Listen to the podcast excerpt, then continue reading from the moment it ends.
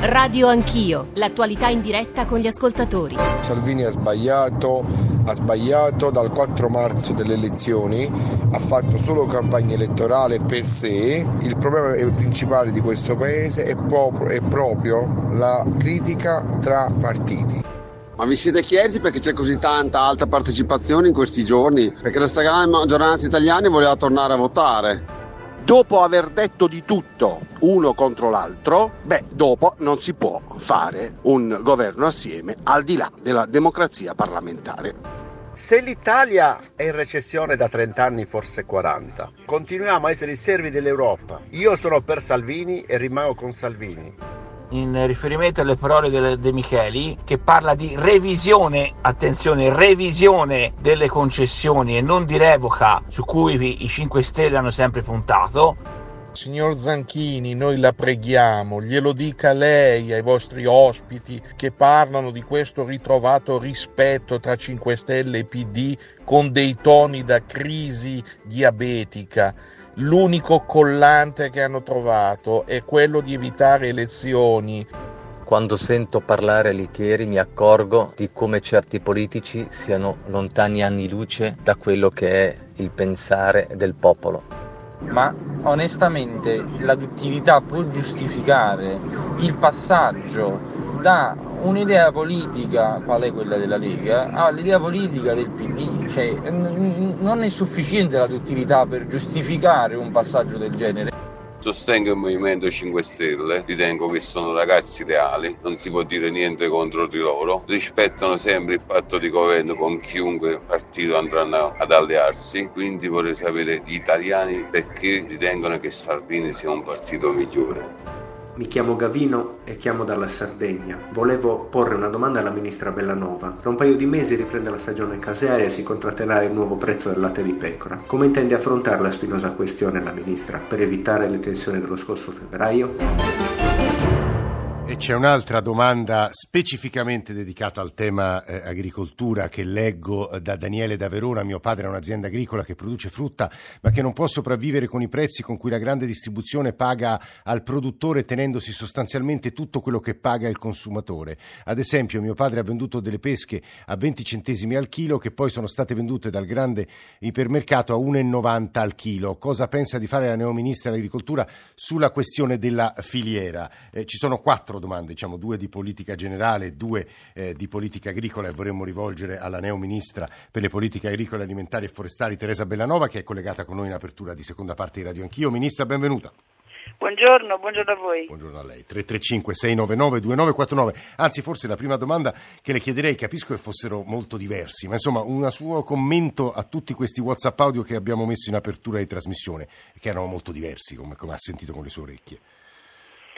Eh, c'è una riflessione ovviamente eh, nel Paese tra le persone alle quali la politica deve provare a dare risposte, risposte non urlate ma eh, risposte che devono eh, aiutare a comprendere una fase eh, complicata che vive il nostro Paese, ma eh, credo che tutti dobbiamo fare lo sforzo di rendere chiaro che eh, non c'è nessun complotto in corso, c'è invece una eh, rigorosa applicazione delle regole democratiche.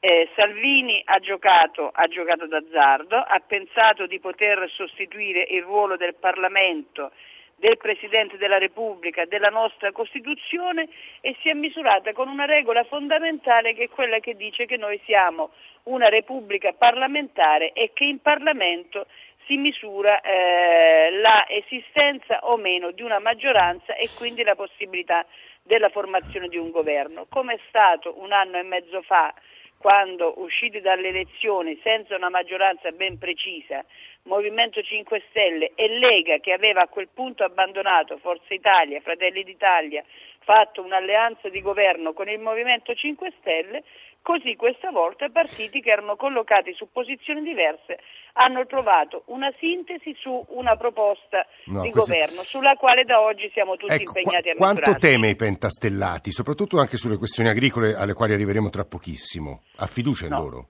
Io eh, non temo, io credo che tutti eh, stiamo facendo una scommessa sulla soluzione dei problemi eh, più urgenti che questo Paese ha e ognuno di noi dovrà fare lo sforzo per cercare di stare alla sintesi, che non significa aver risolto tutti i problemi e avere adesso una lettura comune su tutto, ma quando si fa eh, un'intesa anche tra soggetti diversi si cerca di fare uno sforzo eh, da parte di ognuno per dare eh, riscontro rispetto alle cose che si sono Sì. condivise. Ministra, le faccio un'ultima domanda di politica. Eh, ci sono molte foto sui giornali stamane, lei le avrà viste di lei assieme all'ex segretario del Partito Democratico e Presidente del Consiglio Matteo Renzi. Alla domanda del Corriere della Sera, Renzi fuori dal PD, lei risponde quando ci saranno fatti dirò da che parte sto. Che significa? Guardi, eh, signi- il mio legame con eh, Matteo Renzi è, eh, abbastanza eh, noto, diciamo, eh, è un legame eh, politico di grande stima, di affetto e di grande considerazione per le capacità che anche in questa occasione Matteo Renzi ha saputo dimostrare. La persona che più aveva subito attacchi e talvolta ingiuriosi è stata la persona che ha colto eh, l'essenza politica. Eh, in questo momento bisognava mettere al centro i problemi del Paese e non i risentimenti personali. È una persona che gode di tutta la mia stima e rispetto al percorso politico che seguirà eh, da oggi in poi è chiaro che io eh, so da che parte stare, ma in questo momento stiamo discutendo sull'avviare l'azione di governo. Tre domande specificamente sulla questione agricole. La prima sono le due domande poste agli ascoltatori eh, sul caseario e sulla filiera. Sono enormi, ma se vuol provare a dare una risposta ai nostri ascoltatori. Guardi, sono enormi e io, eh, noi impareremo a conoscerci, ho un metodo, studiare, approfondire e individuare eh, possibilmente una soluzione e comunicare. Io ho messo piede in questo Ministero avanti ieri, sono stata due giorni in Parlamento ad ascoltare il dibattito e a votare la fiducia ieri al Senato, ho avuto primi colloqui informali con eh, il mondo della rappresentanza eh, del lavoro e, del- e dell'impresa, ho già convocato primi incontri per la settimana prossima, come eh, approfondisco questi fascicoli mi farà piacere ritornare da voi e avere delle risposte più di merito. Quello che oggi posso dire è che rispetto a una questione che veniva posta sulla eh, redditività, sulla remunerabilità del eh, lavoro eh, agricolo da parte dell'impresa, c'è qualcosa nella filiera che a me non piace, che non funziona. Noi dobbiamo ridare dinamica eh, di equità al eh, lavoro dai- dal campo alla tavola. Oggi molto si scarica invece proprio sul campo, nel senso che eh, il rischio di impresa si scarica molto sul coltivatore e invece noi dobbiamo far comunicare meglio il, il produttore, il trasformatore e la grande distribuzione.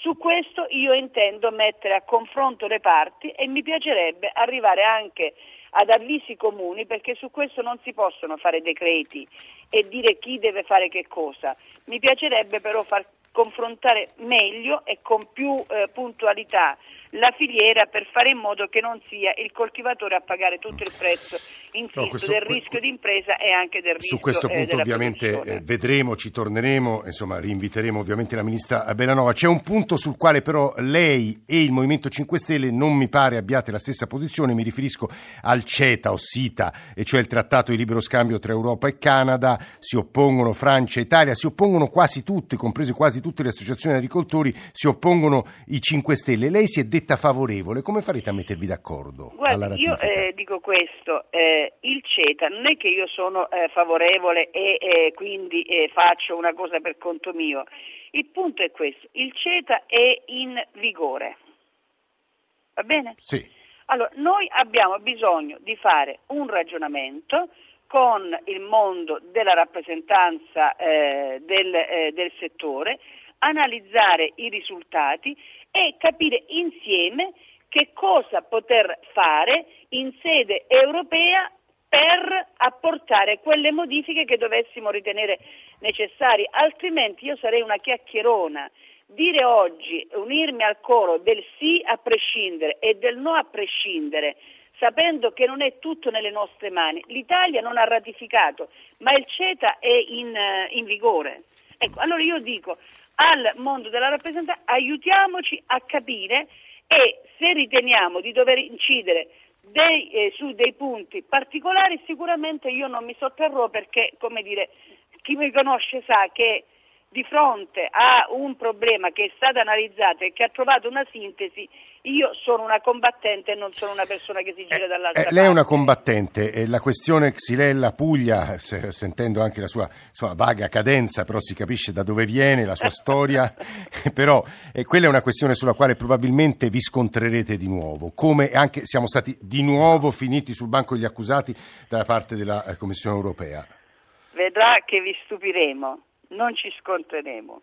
Io ho fatto convocare, ho chiesto che venga convocato dal Dipartimento un incontro con eh, tutto il mondo della rappresentanza eh, eh, imprenditoriale di categoria e anche delle istituzioni locali perché sulla Xylella noi dobbiamo chiudere una pagina e dobbiamo aprire con eh, molta determinazione la pagina che parla di rigenerazione del paesaggio salentino, di eh, investimenti eh, nelle aziende, di ripresa delle attività produttive sono questioni irrinunciabili.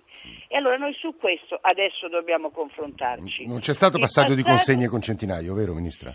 Io non ho avuto diciamo, eh, l'opportunità, ho eh, cercato più volte Centinaio attraverso i canali istituzionali e ho avuto una risposta attraverso le agenzie di stampa che secondo Centinaio il passaggio di consegna si fa con i tecnici.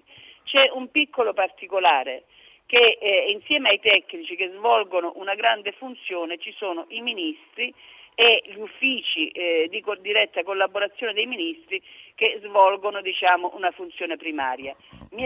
Privato eh, di questa, sono stata privata di questa possibilità, ma con gli uffici faremo tutto il lavoro necessario perché nulla di buono che è stato fatto venga smarrito e che si dia una continuità nella eh, ricerca delle soluzioni ai problemi. Mi avrebbe fatto piacere incontrare Centinaio e avere uno scambio di opinioni e anche di informazioni e anche un'opinione su persone che eh, lavorano eh, che hanno lavorato nelle sue strutture sulle certo. quali diciamo, non ha ritenuto di dare Allora- alcun, eh, alcun contributo. Teresa Bellanova, neoministra delle politiche agricole, Partito Democratico, eh, ci ha promesso di tornare ai nostri microfoni una volta che avrà insomma, costituito tavoli e provato a dare le prime risposte alle domande che abbiamo eh, cercato di porle e temi sui quali filiera, eh, xylella, eh, CETA e non soltanto, caporalato, torneremo nella terza parte eh, di Radio Anch'io. Grazie alla ministra Bellanova. La, il neo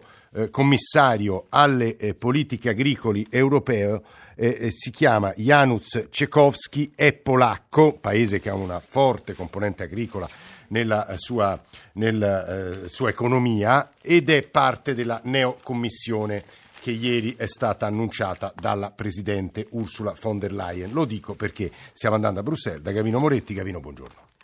Buongiorno Giorgio, un saluto agli ascoltatori. Grazie per l'attesa. Tre punti. Allora, il primo, eh, la composizione, mh, che tipo di reazioni della squadra, che tipo di reazioni sta suscitando, eh, gli affari economici a Paolo Gentiloni, eh, si dice da parte del governo è un ottimo posto, un ottimo ruolo, potrà aiutare il nostro paese, da parte dell'opposizione in realtà starà sotto Dombrovskis e quindi le decisioni vere saranno in mano al falco finlandese. E poi l'ultimo tema, oggi l'incontro fra Conte e la von der Leyen su cosa? Gavino. Ma partiamo dall'ultimo punto. Intanto ehm, è un segno eh, simbolico sicuramente apprezzato il fatto che il Premier Conte, una volta ricevuta la fiducia nei due rami del Parlamento, eh, tra poco sarà a Bruxelles, vedrà innanzitutto Ursula von der Leyen, la prossima Presidente della Commissione, ma vedrà anche tutti gli altri leader delle istituzioni europee, il Presidente dell'Europarlamento Sassoli e vedrà i nuovi, Charles Michel sarà il prossimo Presidente del Consiglio europeo, per far capire a chi ci ascolta è la figura che coordina i vertici internazionali, i consigli europei, ma vedrà anche il Presidente del Consiglio europeo uscente, Tusk, che ricordiamolo era stato uno di quelli nel corso della crisi estiva a dire spero che Conte continui il suo lavoro, avevamo molti dossier in comune sul tavolo. E, e ci sono due dossier che attendono oggi Conte, uno riguarda i migranti perché r- e questo è un tema in comune con il discorso che ha fatto ieri Ursula von der Leyen, il tema dei migranti quindi è una preoccupazione per tutta l'Unione Europea perché finché non si risolverà una riforma del Trattato di Dublino è chiaro che ci sarà una crisi comunque aperta con i paesi di frontiera come l'Italia, la Grecia, anche la Spagna, a volte la Francia. L'altro tavolo che ha Conte oggi, di cui si occuperà anche Gentiloni, adesso ne parleremo, è sicuramente quello della flessibilità riforma dei vincoli europei. È un lavoro su cui si agirà su due fronti, perché è chiaro che, come è stato precisato in queste ore, la prossima legge di bilancio la scriveranno a Roma, tra l'altro la scriverà un ministro dell'economia, Gualtieri, che è stato qui per due legislature ehm, a occuparsi di economia, aveva appena ripreso la presidenza della Commissione Affari Economici, appunto Gualtieri.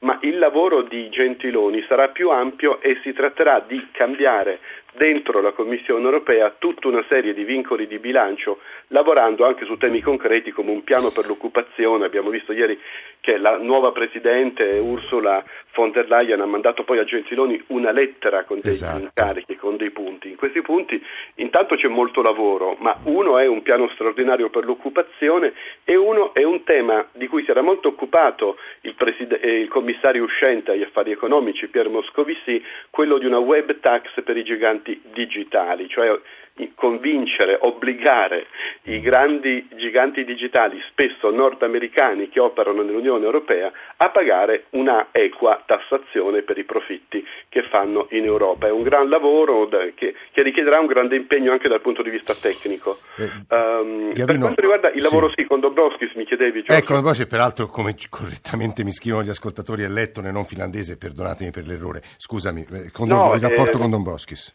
Ecco, il rapporto con Dombrovskis. Intanto Dombrovskis eh, resta, era già presente nella commissione precedente, era già vicepresidente della commissione, questa volta diventa vicepresidente esecutivo, sale un gradino. Già nella precedente commissione aveva la delega sull'euro e lavorava con Moscovici, il predecessore di Gentiloni.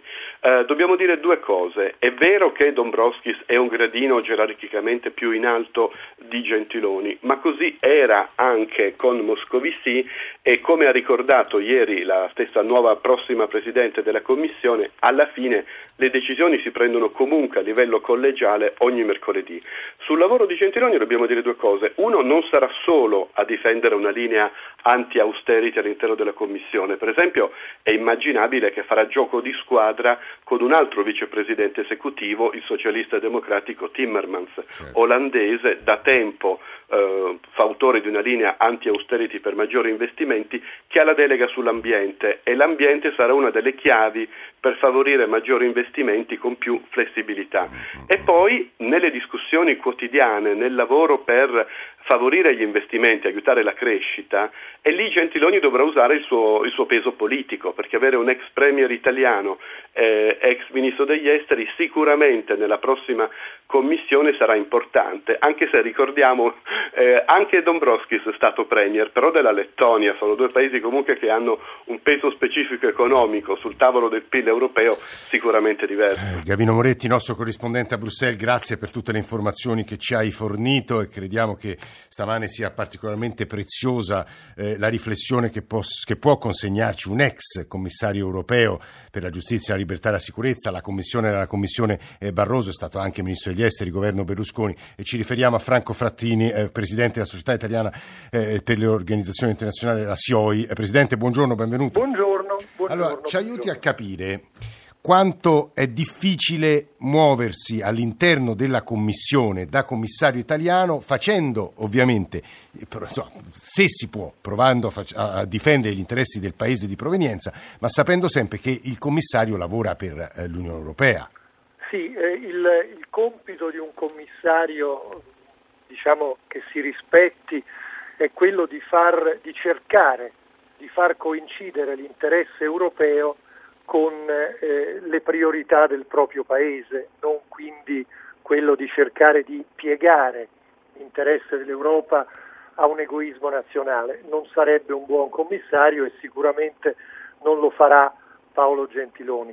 La seconda cosa, ho sentito il vostro corrispondente che ne parlava, le questioni dei vicepresidenti. Eh, io sono stato vicepresidente oltre che commissario e avevo addirittura due portafogli riuniti perché avevo sia la giustizia sia gli affari interni, che oggi sono divisi tra due commissari diversi, ma è chiaro che eh, conta il peso politico e certamente Dombrovskis è un falco, ma intorno al tavolo della commissione nessuno dice io ho i galloni di generale, quindi tu che sei colonnello ah.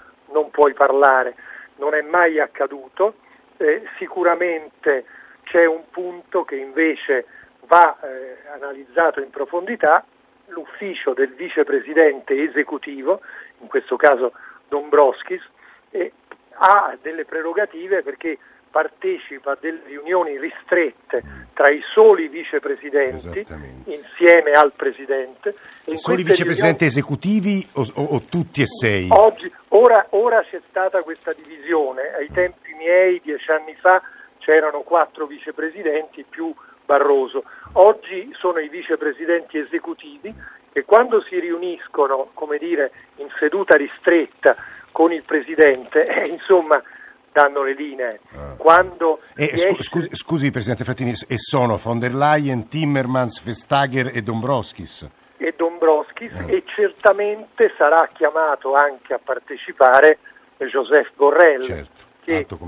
Che, eh, che evidentemente in questo caso di alto rappresentante, a differenza di qualche predecessore, di politica estera se ne intende davvero, io lo conosco bene perché era il Presidente del Parlamento europeo. Questo gruppetto diciamo, di vicepresidenti con la Presidente definisce la linea su un tema, poi è difficile che il collegio cambi. In cioè, e in quella pubblica. stanza il commissario Gentiloni non ci sarà? No, non ci può essere perché non è neanche vicepresidente non esecutivo. Quindi, come ho sentito dire un attimo fa, conterà moltissimo il peso politico personale e di ex premier italiano e io vorrei aggiungere conterà il rapporto molto buono che il presidente Gentiloni ha con le due persone da cui oggi moltissimo dipende in Europa, cioè Merkel e Macron, avendo un rapporto buono, come dire, eh, con un contatto diretto, eh, una certa influenza indiretta si può avere perché la commissaria francese, che pure non è vicepresidente, la signora Goulart, però ha un portafoglio immenso, sconfinato, non solo il mercato sì, interno, sì, sì. ha una quantità di deleghe che francamente io non immaginavo che si potessero tutte quante raggruppare e questo fa capire quanto il commissario francese e la presidente tedesca messe insieme contino. Guardi. Quindi si gioca su questo, sul prestigio personale, sullo studio, mm. la capacità di farsi uno staff. C'è un, punto, eh. c'è un, punto, di cui pochi hanno parlato che a me dispiace cioè, un po', che hanno, negato, che hanno, negato, nella delega al Presidente sì. Gentiloni l'Ecofin. Eh, ah. l'Ecofin. L'Ecofin è il cuore della politica economico-finanziaria e mi sembra strano che sia il commissario austriaco Hahn ad avere quella delega. Guardi Presidente Frattini, lei ci ha, ci ha, detto delle cose a nostro avviso di grande importanza, sulle quali ovviamente sarà opportuno tornare perché hanno fatto capire a chi ci sta ascoltando anche come funziona, almeno in parte, il sistema dei poteri, l'organizzazione dei poteri. Noi torneremo adesso, subito dopo il GR1 delle 9, a parlare di agricoltura, quindi scriveteci su questo tema 335 699 2949 GR1 delle 9.